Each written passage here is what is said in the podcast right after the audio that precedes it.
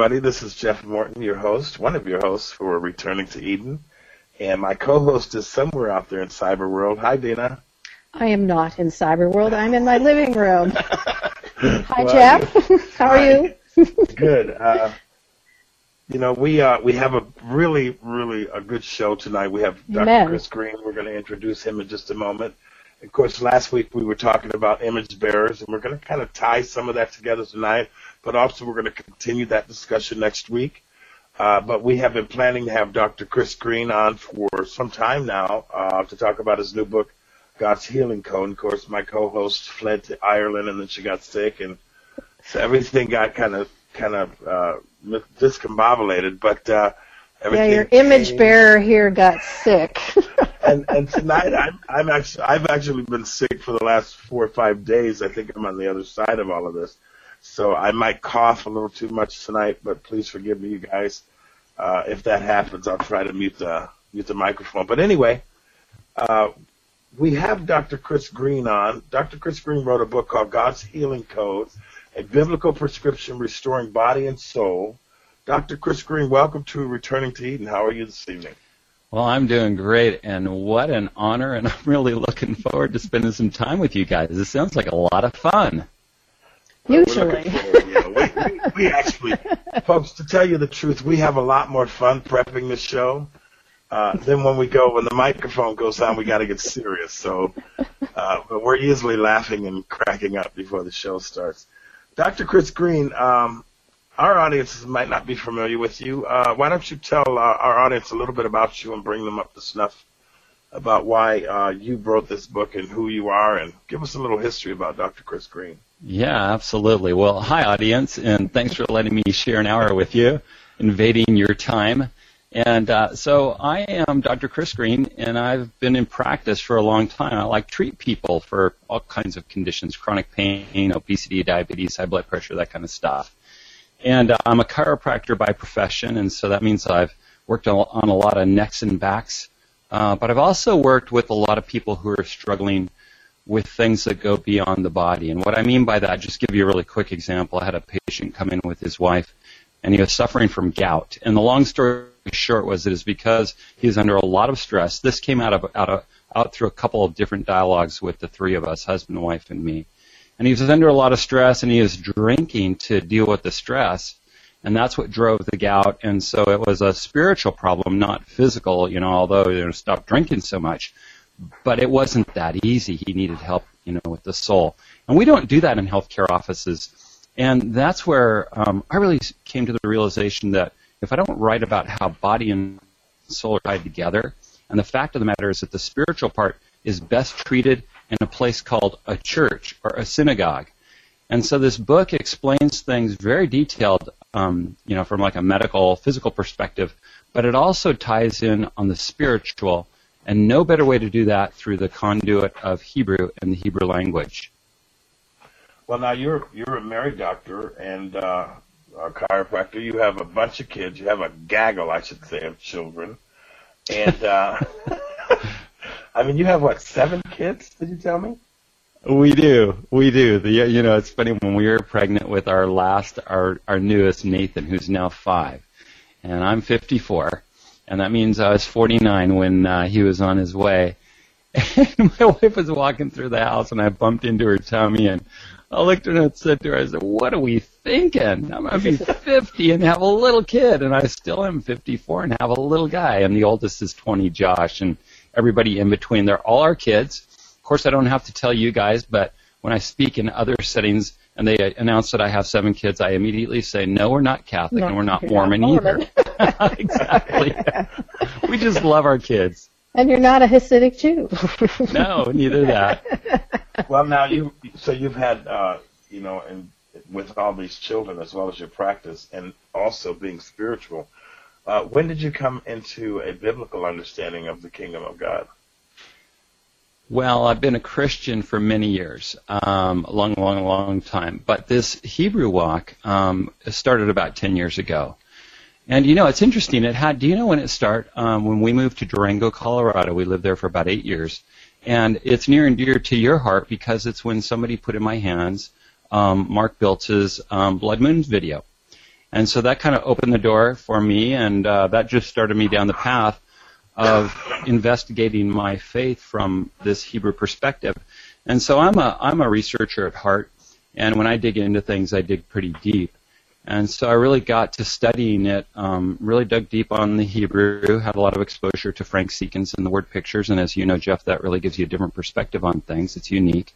Um, but also you need to learn other aspects as well. And so it's just been this incredible journey, uh, and it's been 10 years now, and along the way I wrote this book. You know, I think it's exciting, Dr. Uh, Greene, and also Dinah, how this, the last, I would say the last 10, 15 years, Dinah, this yeah. whole Hebraic understanding of the Bible is just exploding.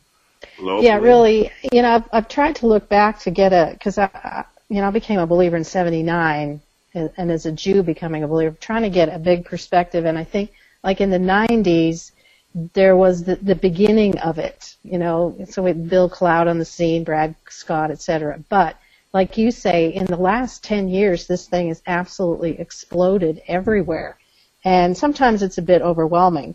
Um, I just I wanted to say I really appreciate your, your the way your book was was written and designed. Uh, whoever helped you with all the little pictures and the and just uh, really well put together. I uh, really appreciated that. Um, I kind of wanted to move into the area, if we could, just about stress, because it seems to me that's the number one issue. Uh, you know, we're trying to keep everything in balance: exercise, sleep, prayer, you know, how we eat. But I, it just seems to me that families are dealing with stress in ways that's not, you know, since the beginning of time. We, so could you could you talk about that a little bit? Mm-hmm. You know, I and I know that you all have experienced this too, especially when you start to go deeper with the Lord. And I, I have. I had one time where it's almost audible. It wasn't audible, but man, it was really close where I was really trying to figure something out, and the Lord just said, "No, not now."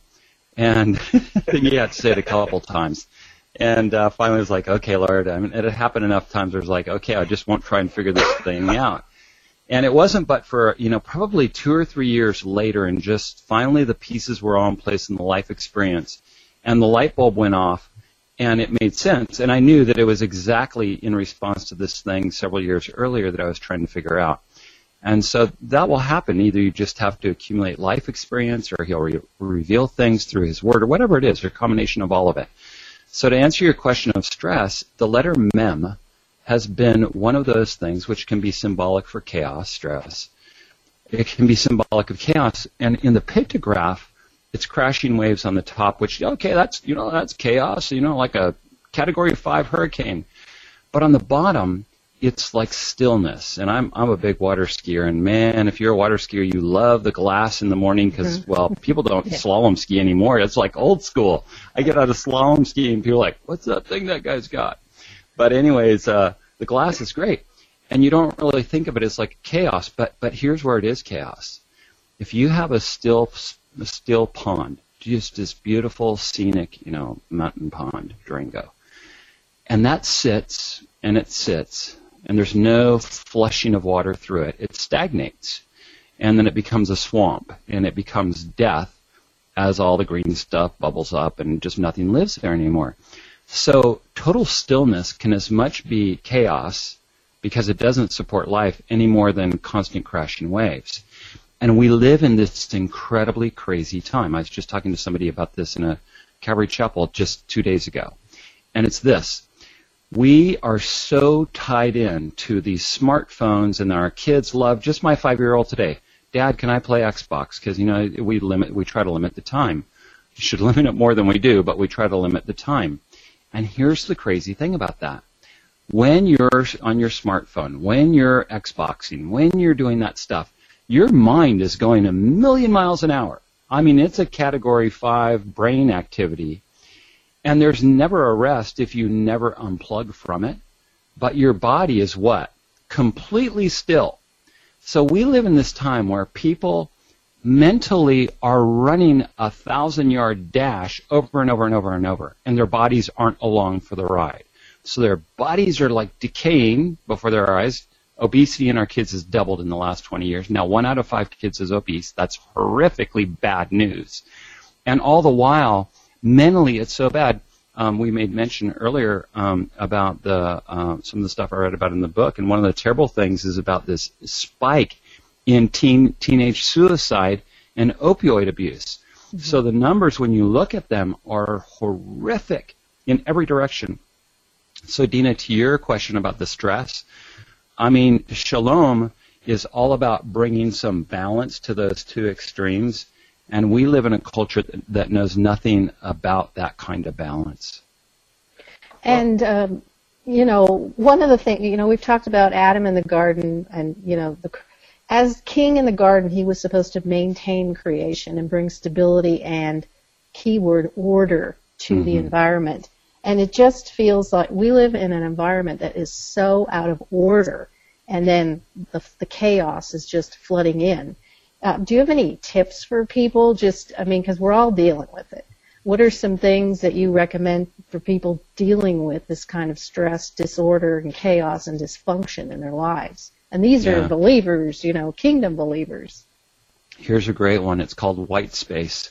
Heard a speaker talking about this just the other day. Uh, and white space is this idea of unplugging from your technology. Um, before you come home, you know, guys or gals coming home from work, turn the radio off the last five minutes of the drive. Just steady yourself, calm yourself, quiet yourself, and walk into the door of your home ready to be a member of the family, not with phone in hand checking those emails like for crying out loud. You really got to look at them like continuously. You know, that just that one, just that one is this idea of being present. Turn off the technology, come into your home, take five minutes before you actually walk in your home, clear your mind and think about your family that you're coming home to. The dog, you know, as I heard this story about this one person who she was getting counseling about white space. And she said, yeah, my dog ate five blackberries in a row. You know, a blackberry kind of dates you, but still you get the idea. Why was the dog chewing up the blackberries? Because it saw the blackberries as competition for the master's attention.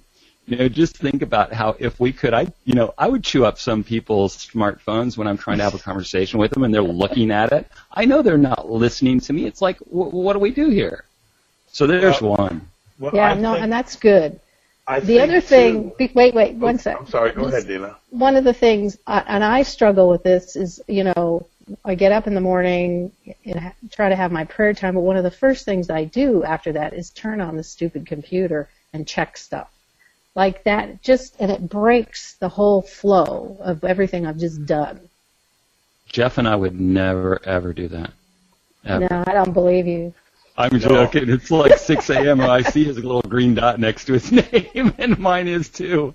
So, yeah, it's so, a bad idea. I agree with you. It's a bad habit. Yeah, well, yeah, and it's hard to break. Yes. It's just electron. It, well, I want to go back to something you said about white noise. You said turn off the radio white space. White space. Yeah. yeah. white space. Okay. Um, that's that's kind of like what your book is talking about. In other words, if your body is crying because it's got too much sugar, stop eating sugar. Yeah, right. It's it's kind of like, uh, and I kind of want to get into the book, book a little bit because with the book, it's your your whole book is talking about not only the body, life itself, but also our physical bodies. And what we see going on with the chaos and the stress and doing all these things that, that don't bring peace to your household, peace to your body, we see the same thing happening in our bodies. Mm-hmm. I mean, you mentioned a guy who was drinking. He was creating another problem.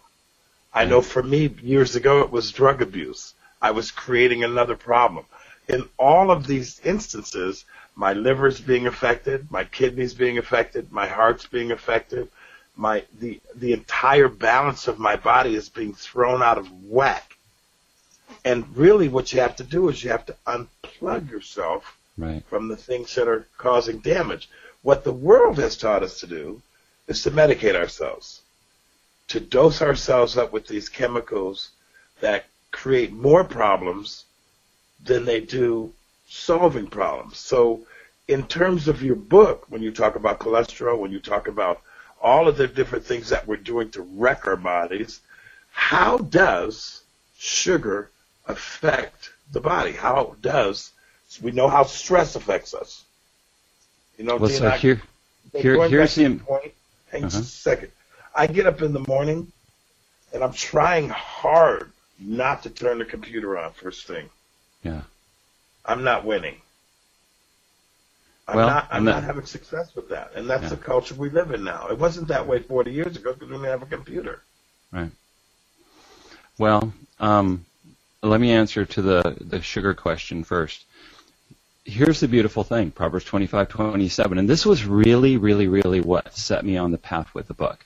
It Would, says, you, would, you, um, would you repeat the scripture again? Proverbs 25, 27, Okay. and it says this. It says, don't eat much honey, nor is it good to glorify your glory.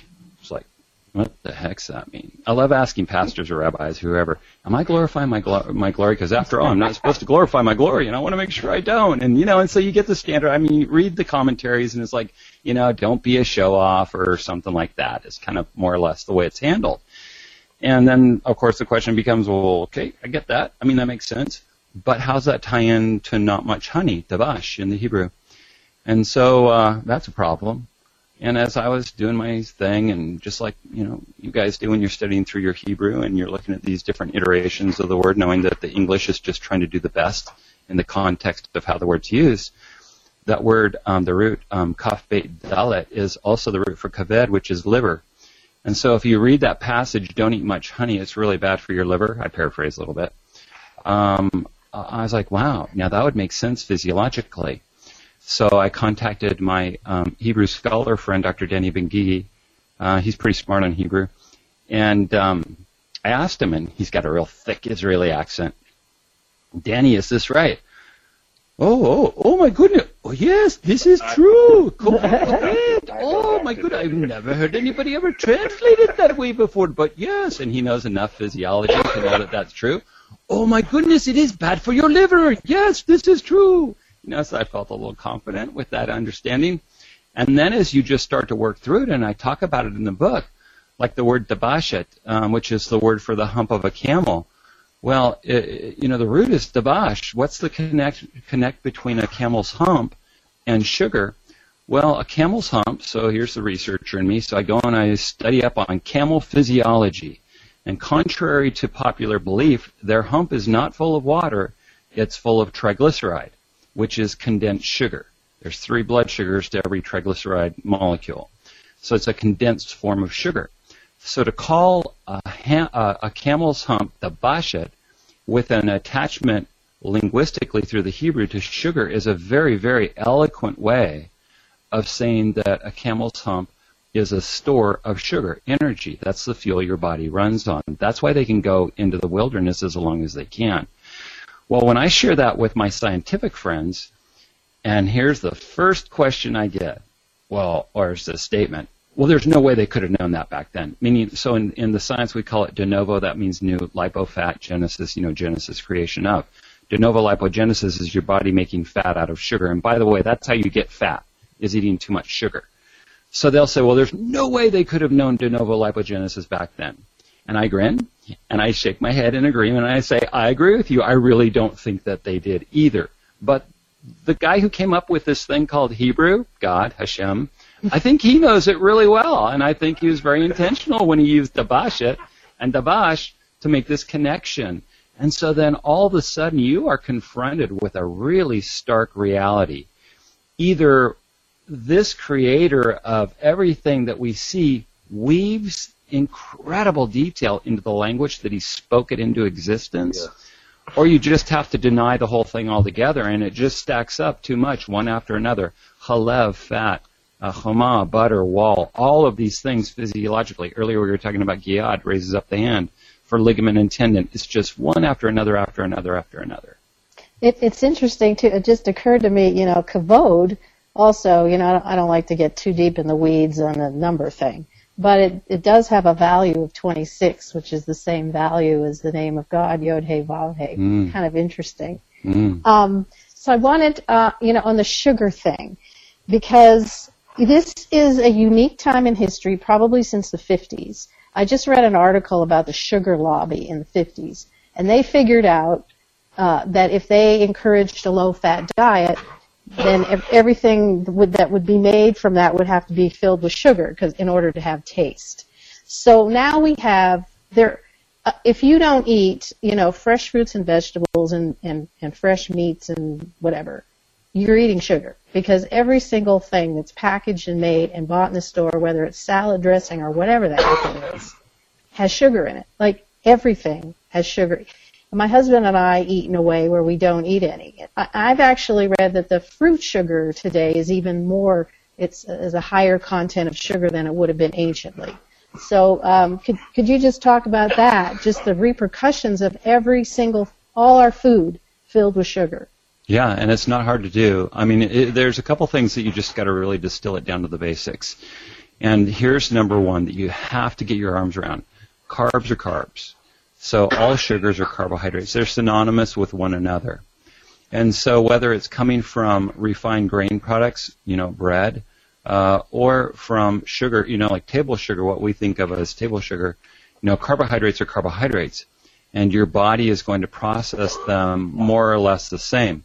Well, in the American diet, 40% of our um, caloric intake comes from refined carbohydrates, meaning sugar and um, breads the impact is really, really tremendous. Uh, of course, it drives things like diabetes, but the other thing that it does is it uh, it converts, um, it transforms LDL and HDL into a problematic type, which is called small dense.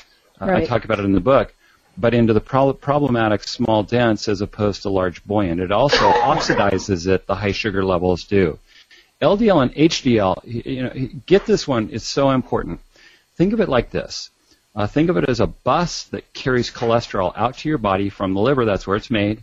And then um, that's LDL. And then HDL brings cholesterol back. Why would it take it out and bring it back? Because cholesterol is so important, your body recycles it. Go figure. Right. That's right. how important it is. But it's a problem if it's in the small dense oxidized. How does it get small dense oxidized? Too much sugar. Proverbs 25:27.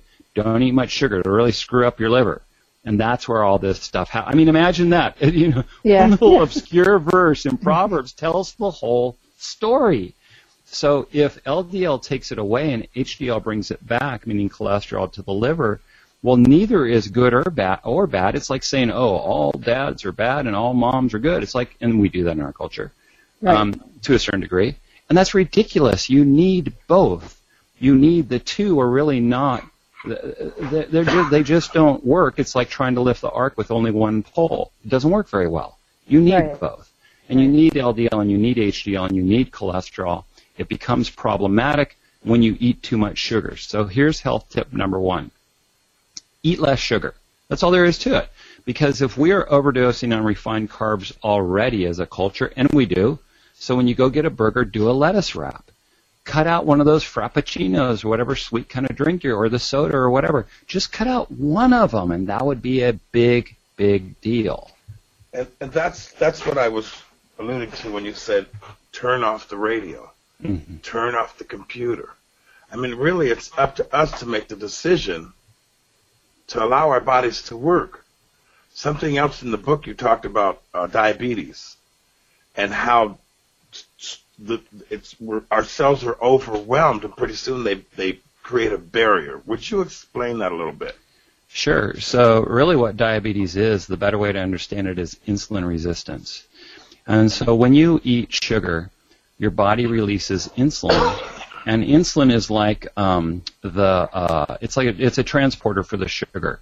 And so uh, sugar and insulin come up to the cell membrane, and they knock on the door, and uh, insulin says, "Hey, I'm here with sugar and uh, the cell membrane allows the entry of the sugar and the insulin, and there you get sugar into your cell. Here's a really important one to, to know. Love asking this question in a group setting. Of the three, which is essential, meaning which one of these macronutrients can you not live without? Fat, protein, or sugar? Carbohydrate. The answer is sugar. You will die without carbohydrate. Fat, you can get by without it. Protein, you can get by without it. But sugar, you will die called a diabetic coma, and it's a bad thing.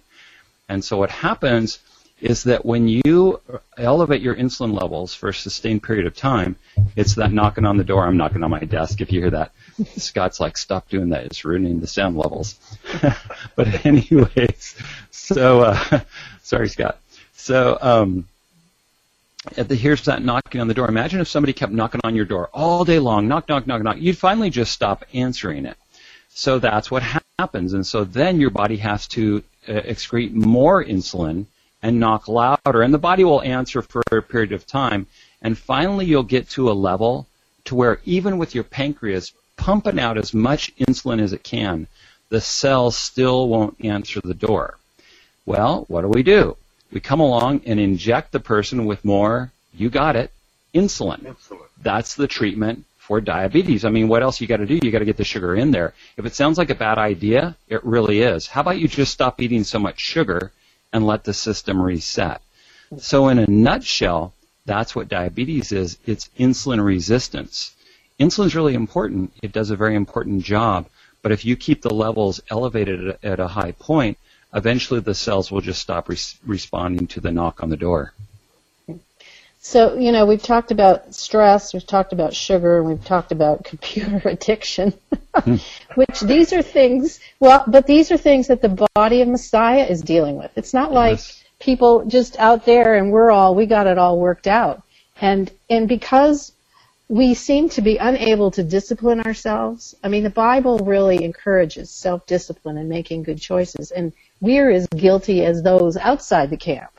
And so I just, I'm hoping through tonight that, that those that are inside the camp will start seeing the value. They've got to make different choices because we need to have the energy and the discipline to be able to go out and do kingdom work. And if we're sick, you know, and addicted, we can't. You know what's really interesting is the verse after that uh, Proverbs 25, 27. Here's so so. Let me read 27 and then 28. Listen to the. I mean, just like knock your socks off or what? It is not good to eat much honey. I'm reading out of the ESV. It is not good to eat much honey, nor nor is it glorious to seek one's own glory. Here's verse 28. Dinah, just what you said. A man without self-control is like a city. The cell walls is like a city broken into and left without walls. It's like, excuse me, what did it wow. just say? I mean, yeah. it ties right onto that. Yeah. A man without self-control. Yep. That that to me is, you know, I've read the book, folks, and, and I know some of you who are in my area of influence have too. This book, it's not just giving. It's not a book about how to eat better, how to diet better, how to. It's a book about why it's important to be responsible mm-hmm. better, how to take care of your liver, how and why we need to. It's no different. This is the thing, and it's it's. And I don't want to ramble, but if the enemy knows that sugar is going to destroy the house, mm-hmm. destroy the body, which is what we're talking about, destroy the kingdom, he's going to dose the house with sugar. If the if the if the enemy knows that if he can just get the whole body sick with diabetes, with uh, liver problems, with kidney failure, with heart disease. If he can do, if he can contaminate the body, then he's going to do that. The problem is he doesn't have to do any of that. We're so busy doing it ourselves. Right. And a lot of it is because we don't understand that the battle has already been put in front of us, and we're just we're reaching in and grabbing the things that are going to kill us. Right. Well, it seems to me too. This is like the, this is the number one area because actually, if you go back to the garden and Adam, he, because he didn't exercise discipline and self-control, he ate something he wasn't supposed to. So it's it's not surprising that this is an area to me the most difficult and challenging area for for anyone, you know, but especially those in the kingdom are really struggling with this. And then there's just so many voices and influences coming in from everywhere sometimes people can't even figure out, you know, what should I do? There's just too too many voices in their head to figure it out. So, uh, like I said, I really like the way you put the book together, and I think um, you're you're you're giving a really good overview and kind of a, giving principles, which I think that's the kind of thing that can really help people is seeing the principles and then trying to live by those principles. And you use biblical examples. I love the time you spent dealing with Pharaoh Moses as Pharaoh and how uh, the hardening of his heart, and you break that down, and it's very similar. It's not the kind of hardening that we've been taught. It's a different concept, No. And again, you're you're you're you're matching all of these concepts and historical events to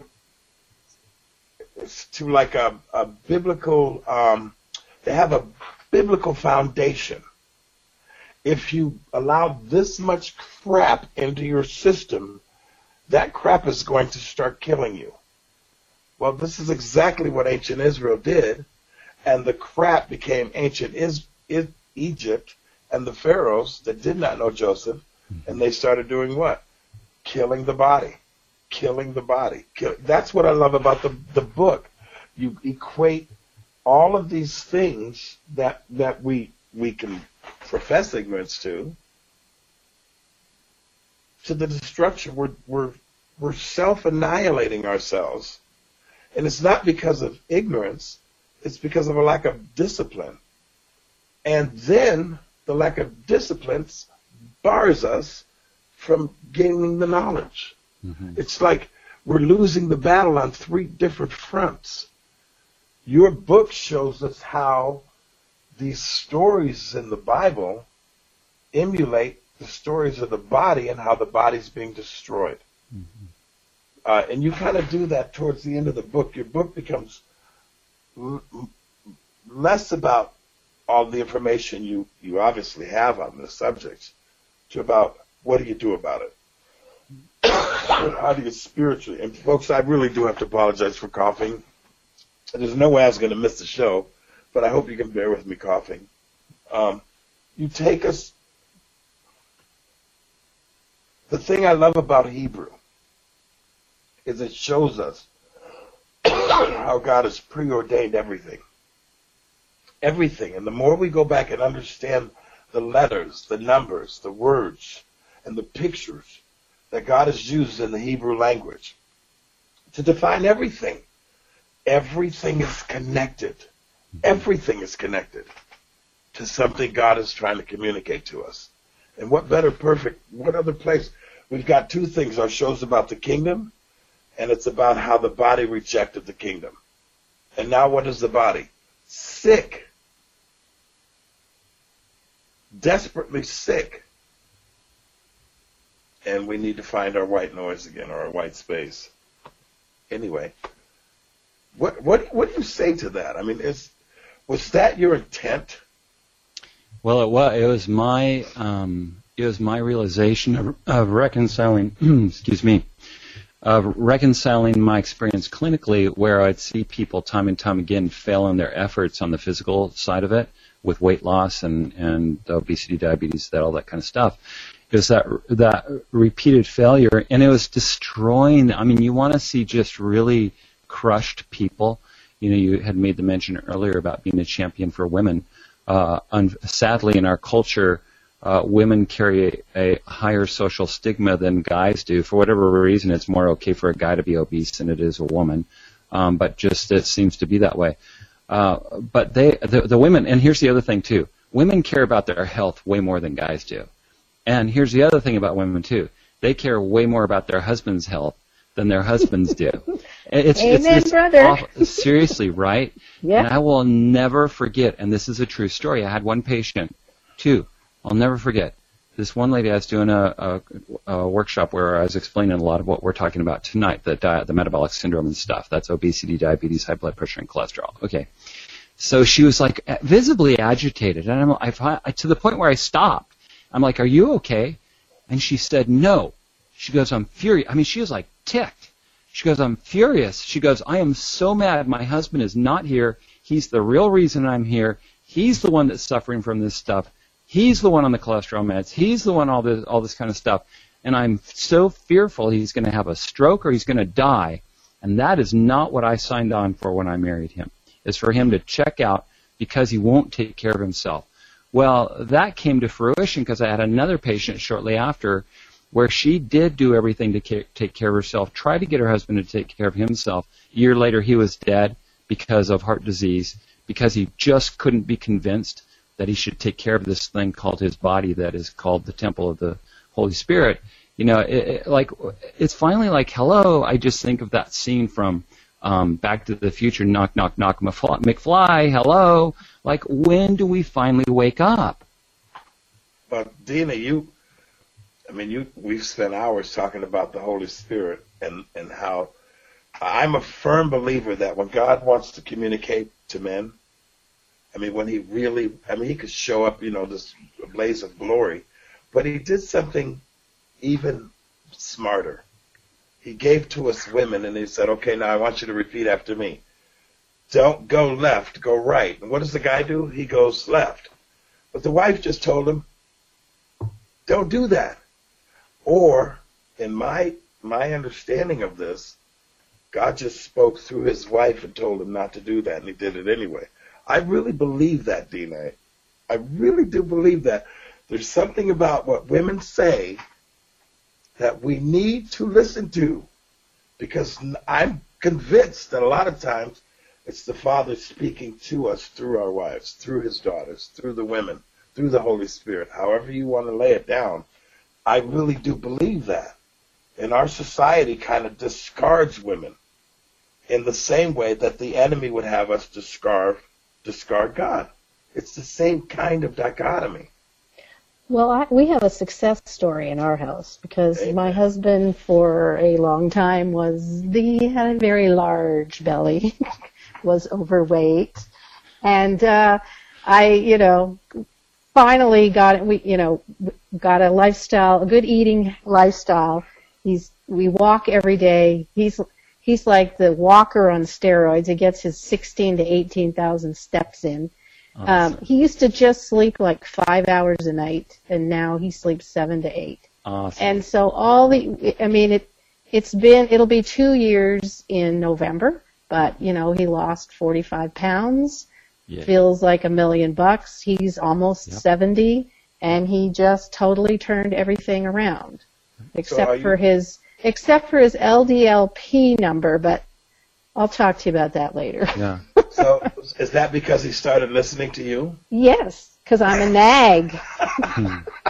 But you know, Jeff, and I don't know if you've heard Dr. Um, Frank Seekins describe that word ezer for um, Yeah, for the woman. know. Help her. Yeah. And I, I mean, I love the way he describes it, ein and I to see, and then sein reich, the weapon person, you know, the, the enemy.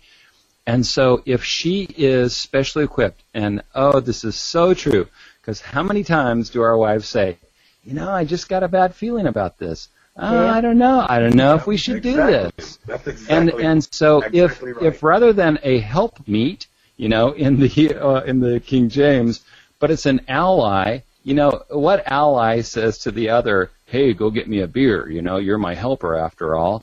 like, go get your own beer. I'm like, I'm vig- busy being vigilant, you sluggard, you know, get up off your behind. No, we we've got that so twisted around. And if the fact of the matter is that um, it's this concept of I've got your back, I've got the, uh, abilities to um, see things and recognize things in a way that you don't, and don't worry, it's not like I've got it over you. Together, like the poles that lift the ark, ironically, that ties into the word davak of, of cleaving, um, bod, the poles for the for the ark. So they really, you know, it's it's there's definitely a connection in that way. And you can't lift the ark with just one. You need the, you need the two working together in tandem, in harmony, not on different pages. Amen. Well, it's the only way I- it works. I completely agree. And sadly, um, I remember when I was writing my book, which I did not uh, publish, I asked several women uh, various questions about the probably the biggest question was how do you see yourself when you look in the mirror? And uh, I would say, remember I'm trying to do this from memory here. I would say that probably better than 85% didn't have an answer.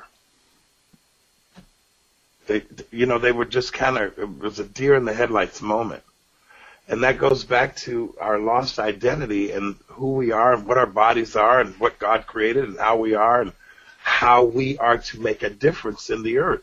But if you don't understand who you are because you've been beat down for centuries or you've been relegated to thinking that I'm the boss, uh, and do as I say, and you just don't realize how the two work together.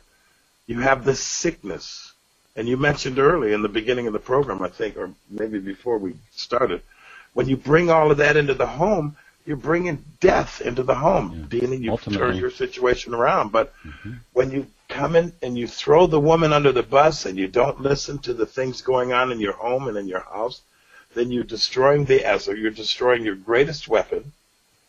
You're destroying your greatest companion. You're destroying the best thing, the perfect order that God placed everything.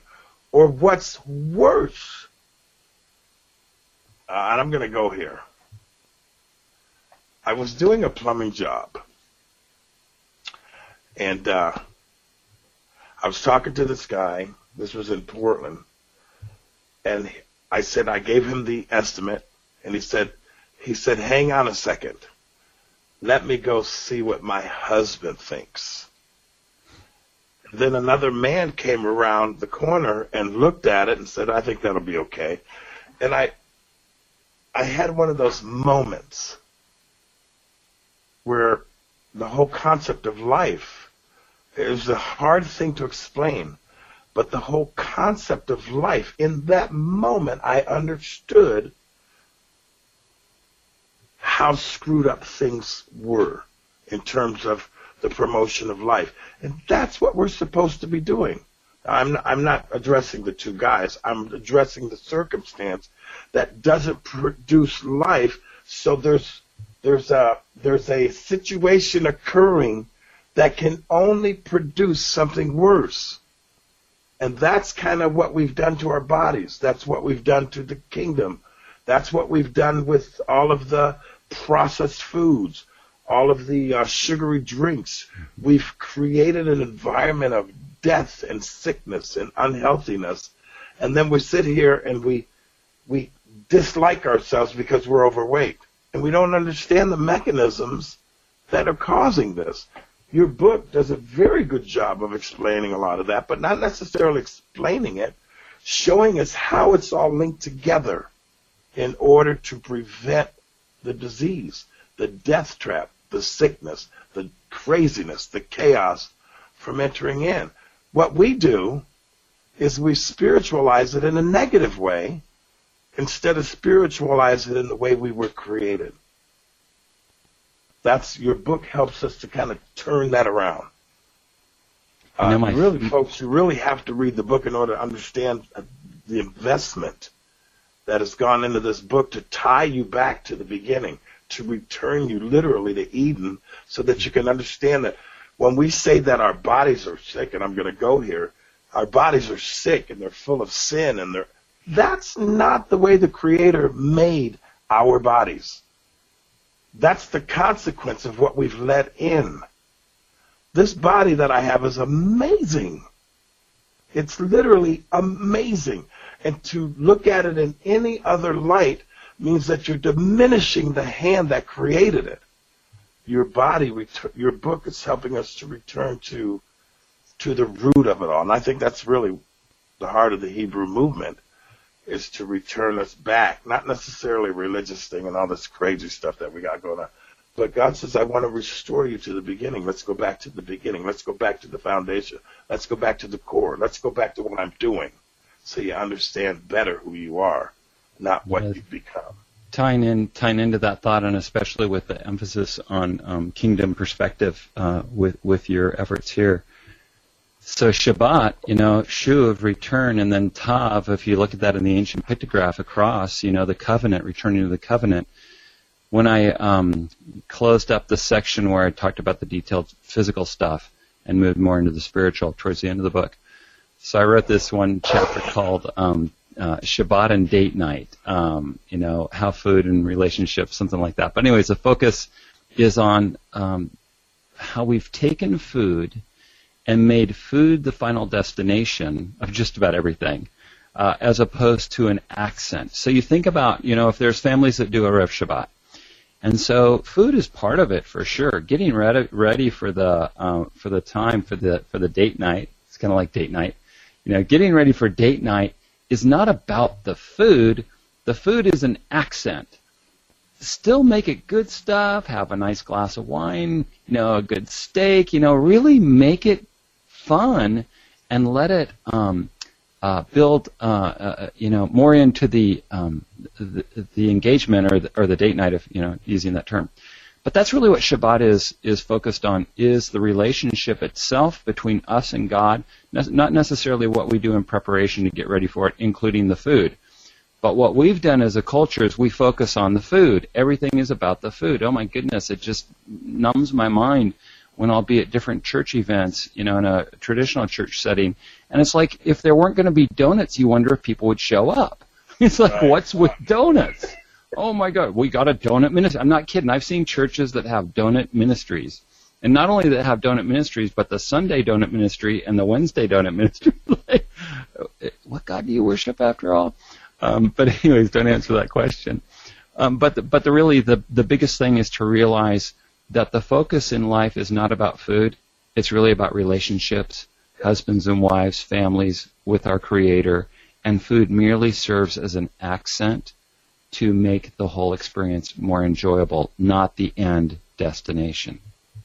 But it's unfortunately become an addiction, and it's generally because someone's trying to fill the hole, you know, yep. somewhere in the heart. It's Absolutely. the easiest one because you know you, you can have an addic- a drug addiction or an alcohol addiction or whatever, and those are there's still a stigma attached to that, mm-hmm. but there isn't really to food. you know what I mean? Right. And so, um, and once and then once that sugar taste comes in, it, it it's it's I think one of the most difficult addictions to you know to to get well, rid of. Well, it is. I'll tell you just really quick the physiology on that. So it's called leptin resistance. So there's insulin resistance and then there's leptin resistance. So leptin's in your brain, and it's a hormone. It's a satiety telling you that you've got enough, you got enough calories on board. Now go do something.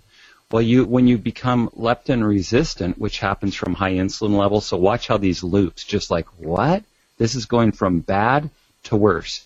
Here's what happens when you're leptin resistant. If leptin doesn't turn on, your body says, oh my gosh, you got no calories. Stop moving because you'll die.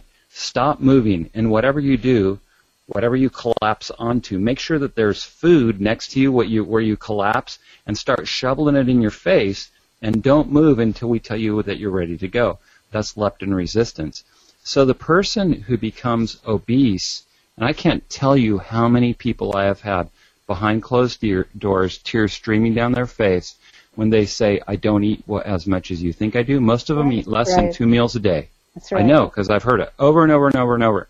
What happens is when you're leptin resistant, your body feels as though it's starving, and so right. neurologically, hormonally, you're stimulated to not move and just keep eating. So to a certain degree, it's not you know just pure you know gluttony and sloth. Sure. It's it's it's not your fault. Okay, so enough of that being said. But you are going to have to take action yourself, and you're definitely, right. Jeff, to your point, you definitely need help overcoming this because the deck is stacked against you. Yeah, when the body is in starvation mode, it's going to do everything its level best to get back to what it's used to. You know, I I saw uh I don't know if I read an article that one of those shows, The Biggest Loser, hmm. the guy I don't know he lost like 150 pounds or whatever, and of course, they do high, low, low calorie and high, high uh, output exercise. Mm-hmm. And so uh, within a year, he, I think he was eating like an 800 calorie diet and he went up to 900 or 1000 and in the year gained all the weight back. Right. Eating, uh, eating starvation mode, you know, diet and, and gained it all back. So right. Here's insane. why that happens. Here's why that happens as you calorie restrict, here's the bad thing about calorie restricted diets. As you calorie restrict, it's like the thermostat on the house. You know, if it's cold, then you just turn the, oh, okay, well, we'll get by at 65. Oh, let's try 60. Let's try 55. Let's try 50. You know, if you're okay with 50 and I walk in your house, I'm like, it's an ice box in here. Well, you get used to it. And so your body will get used to living on far fewer calories. And when it does, and you start eating 900 or 1,000, which is still low, it doesn't need it. It's used to 50 degrees. And so it takes all that additional calorie, and guess what it does? Just pack it on. And you actually, so here's the terrible thing for most people that do calorie restricted diets. They would have been better off if they never did it in the first place. Because right. what they also do in the process is they burn down their muscle mass. Because when you're in a ketogenic state, ketogenic diets, you, you cannot stop from burning muscle as well. So if you're going to do it smart, you've got to uh, boost the protein to offset the muscle burn. But you don't want to do that very long because you're still going to burn muscle. Right. Well, if muscle burns calories and you're making your muscles get smaller and smaller, that means you have less capacity to burn calories, which means you better keep eating less and less because you're just not going to be able to burn as many calories. Well, when people do that, those diets, they don't go in the gym and pack on a bunch of muscle. They're so frustrated by their inability to keep losing that in exasperation, they go and start chowing down a bunch of food. They put on all of the weight. They have less muscle mass. So they're actually, their percent body fat has greatly increased. They're fatter, even though they're at the same body weight and now they can eat less because they've crunched down their muscle mass. I mean, it's a terrible, terrible, terrible thing to do to yourself because it, it ends in It's just a a spiral syndrome, down, yeah. down, down, down. Yeah. It's terrible. yeah. Wow. So Look uh, at that. before we run out of time, uh, and I really, I really appreciate the show because I'm hearing that God designed our bodies to react, to both react and be reactive, or to be proactive. So it's interesting to me how if you do this to your body, your body tells your brain, or your brain tells your body, something is communicating throughout your system to take care of you to make the body work. That's the way it was designed. And we're sabotaging that whole communication system within our body. Just like we're sabotaging the entire communication system in the body of the Messiah. It's the same kind of thing. I can't get over this. Right. When I was reviewing your book tonight, uh, or last night, I started seeing this thing that I didn't see when I read through it the first time. I'm going, this is a microcosm of how the body is being destroyed, literally being destroyed. That we we can use different, and Dean and I are very good at this because we're talking about kingdom language, which is metaphoric and all kinds of things. But we can apply the same metaphors to how we're self killing ourselves. Just like uh, in the Hebrew roots movement, in the Christian world, in the Jewish, everybody hates each other if we don't agree with each other, but yet we all need to communicate with each other in order to make the body better, to make the body whole, to make the pieces fit. And that's what we need to do with our own bodies. We need to make the kidney talk to the liver, the liver talk to the brain, the brain talk to the heart, the heart talk to the skin. Everything has to communicate in order to keep us alive. And that's the unique thing that the body is compared to the actual temple because it's supposed to function the same way. Mm-hmm. You know, I know they say there's like a trillion cells in your body, and you think you apply that to the, the temple starts out as the as the cosmos and works its way to the tabernacle temple, et cetera, et cetera, patterned after a human body, functioning the same way. And so when things break down and people aren't fulfilling their function, uh, it's not it's not operating like it's supposed to, and pro- all kinds of problems set in. So it, it just it's fascinating that the two things relate so well. Yeah. And- Well, it's and funny too because pattern. ear- Go it's ahead. funny. It's funny too, Dean, because earlier you made the comment you didn't want to get in the weeds, but it's like it's not so much that you're getting weeds. Uh, it's just that the parallels don't stop. Right. They just go Right. on and on. I just like exactly every right. single thing. Like when I was talking about in the book, I talk about omega three, omega six, saturated fats, all that stuff. Well, the word for butter chama is the same word um, as wall, and then the wall, the cell membrane of of the body, is made up by all of these different fatty acids, three, sixes, saturated, all this different stuff, and they do different things. And there's there's different subdivisions with those headings that I used, and so you know we're living stones, and together as living stones, we all do different things with different functions. In the same way, it works in the cell membrane. Like you can't imagine in spades and not trillions. How about 300 trillion cells in your body? I mean, it just doesn't Yeah, stop. Yeah, yeah. And and the complexity, I mean the complexity of it matches the complexity of all of creation. Yes. Like that's, just exactly right. mind. Amen. Yeah. It is. If you sat down and you looked at all of the cells in the human body and then realized that God purposed them to be connected in order to function. Well, it's the same thing with the cosmos. Hmm. It's the same thing with creation. Everything is tied together for function and purpose. Right. And that's what I loved about your book is because you really kind of bring that So- forward. So here's a quiz. Here's a quiz. So Davash, honey, who makes who makes honey? I see. I read this chapter. Bees. I And what's the root? book. What's the root word for bee? Uh, well, is it related? Devar, which is a community, yeah. Huh? Hello. To speak, yeah. Davarim, you know. Never rain. Oh, Uh, also, that's the, the name of the Holy of Holies is the Yes. Devar, the Oracle of God. But in Right, your and- book, Uh-huh. in your book, you you talk about the the streets of gold, and you talk about the structure, a very simple structure, but it's capable of sustaining all that weight and all the what is produced in it, and all that life and all that busy stuff that's going on in the honeycomb. You use that analogy to show that that little tiny thing that that bee does is really a microcosm of the foundation of everything. Right. What is where does the pollen come from? From the plants. What do the bees do with it? They regurgitate it. What does it produce? Produces a structure. What does the structure produce? A place where everything is is sweet and good and strong and wholesome and Right. gold. Right. It's all tied together. It's like God shows us all of these different things in His design. Uh, Dr. Chris, before we run out of time, we only got a few more minutes. How can people buy your book? What's your website? Um, Well, you can you can get the book at godshealingcode.com. Okay, so just go there, godshealingcode.com. And then also I have a website, drchrisgreene.com, and, and that's with an E on the end of green. Or as I had one person tell me, oh, green with a lot of E's. So drchrisgreene.com. And in fact, I just posted a blog for your listeners. It just went on today where I give um, three easy steps to weight loss. And so that's just for for us here tonight. Um, you can share with your friends, please do. Um, but that's where you can connect. God'sHealingCode.com or drchrisgreene.com. Are you doing speaking engagements? I am. I am, and uh, you can find my speaking engagements on my website. Uh, so thanks for asking, and just look there, and you will find my next ones uh, coming up. Well, Dinah, do you have any more questions or comments or anything that you'd like Well, I mean, yeah, I- you know, we could probably go another hour, I but um, I know I digress. of- This has been very good, very good. Yeah. Go ahead. Well, it, and it ties in nicely because our, our whole ministry has to do with restoration.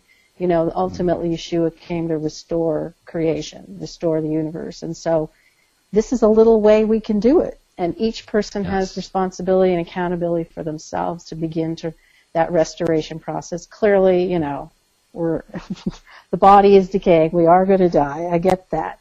But we want to, to the best of our ability, and as God allows, you know, to to have the energy and and the discipline to be able to go out and um, and minister and do kingdom work. And you know, if you're Yes. flat on your back, sicker than sick, due to your own choices, you know, that's not helping the kingdom grow. No. So And I would Um, add too, uh, because we're talking about people.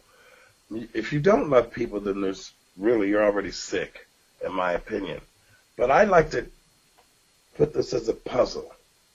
Every piece is different, and I've said this for ten years now. Every piece is different. It's unique. It has its own properties. It has its own structure, but it has a part of the picture on it, a part of the image. And all we have to do is be connected to the next piece, and the next piece, and the next piece in order to produce the strength and the continuity and the full image. Obviously, that's the kingdom of God, and certainly through His Son. And we have to recognize that just like the body has to work together, we have to work together. Dr. Greene, you have the last word. Well, I was, I was listening to you, and I just love that concept of tikkun olam. You know, the, the Jewish concept of just our, your purpose in this world. God has created each one of us for a special. It's like Mission Impossible kind of thing. You know, but but it's really true. Is we're not just here to take up space. And sadly, if we let our bodies start to decay and and just not be able to do what they were made to do, we kind of take up space. So we should really be serious about taking care of our bodies and helping each other do the same thing because it's tough to do alone. yeah, impossible, I think. I agree. I think it's Yeah. impossible as well. Yeah. Uh, folks, we're going to end the show tonight with a song that I think is uh, just a beautiful song. It's by a blind African. It's called Ordinary People. And um, Dr. Greene, thank you for joining Yes. uh, returning Thanks so to much. We Oh, well, thank it. you. This is great. Yeah. You guys need to go out and buy the book and understand it a little bit more about what we're talking about. And uh, Dr. Greene is a friend of our program, so who knows? We might have him back and uh, might even ask him to come up north and, and share his information with us. We'll just let the Father lead and we'll follow. Thank you. Praise Thank Right. you. Thanks. you. Thanks, Chris. Okay, folks, we're out of here next week. We'll be talking about image bearers, and uh, Dr. Dinah Dye's got a whole bunch of stuff that we're going to enjoy next week. Uh, we are out of here. Thank you for joining us. I'm returning to Eden. God bless you all, and have a good evening.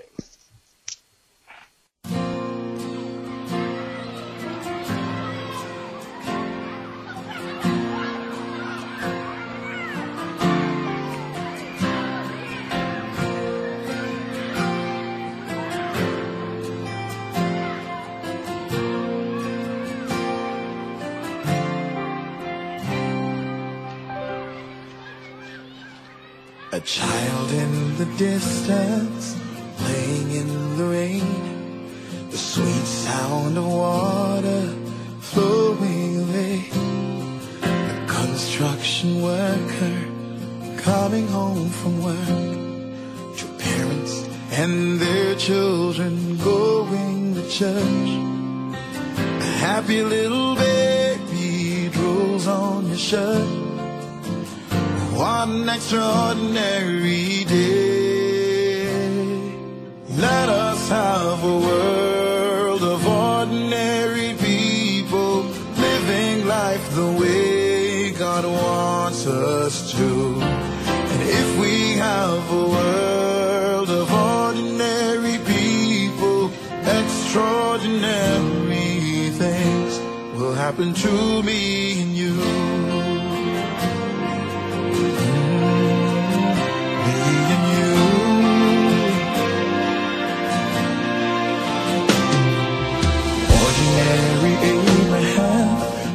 Just a man, but he'd kill his son for the price of a lamb. And let us consider ordinary Job, who lost it all, but in God had his hope. Now ordinary David, a little shepherd boy, brought down Goliath with a stone and a toy. Little Jesus, ordinary child, the carpenter's first son, humble and mild. If anybody told you he'd be Messiah, you probably would laugh it off, I know.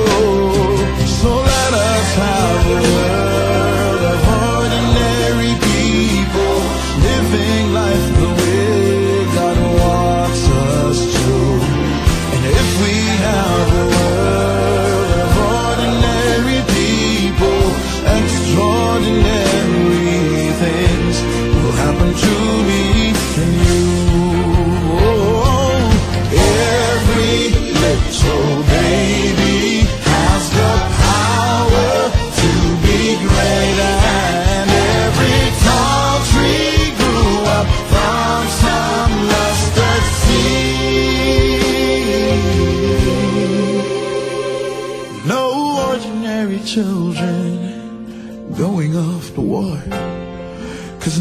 single leader is worth dying for.